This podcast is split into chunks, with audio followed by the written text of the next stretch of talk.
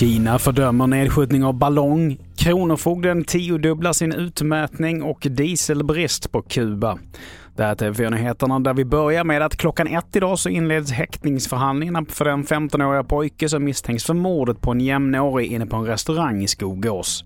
Sen tidigare är även en 17-åring häktad misstänkt för medhjälp till mord och åklagaren vill inte kommentera i nuläget om mordet är kopplat till den pågående våldsvågen i Stockholm.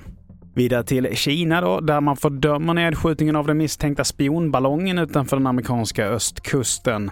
Landets utrikesdepartement beskriver händelsen som en uppenbar överreaktion och ett brott mot internationell praxis. Enligt Kina handlar det om en civil obemannad farkost, men så här säger Lyle Morris som är expert på kinesisk politik. I think from a public perspective and public opinion point of view is tremendously damaging to the US-China relationship because it showed the extent of China's spying program and what they're willing to do to gather intelligence from the United States. Vi fortsätter med att Kronofogden har tiodubblat mängden gods de mäter ut på distans det senaste halvåret.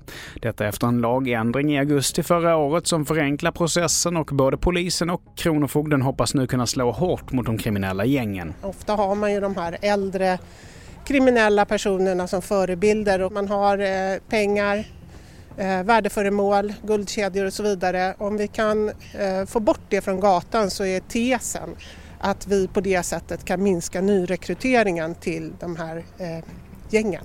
Och i inslaget här så hörde vi Eva Sund som är kommissarie på polisens avdelning NOA. Till sist, Kuba upplever sin värsta kris på decennier vilket bland annat har lett till dieselbrist.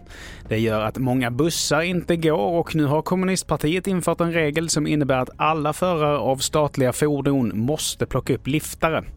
Så har du tur så kan du få samåka med utrikesministern på väg till jobbet.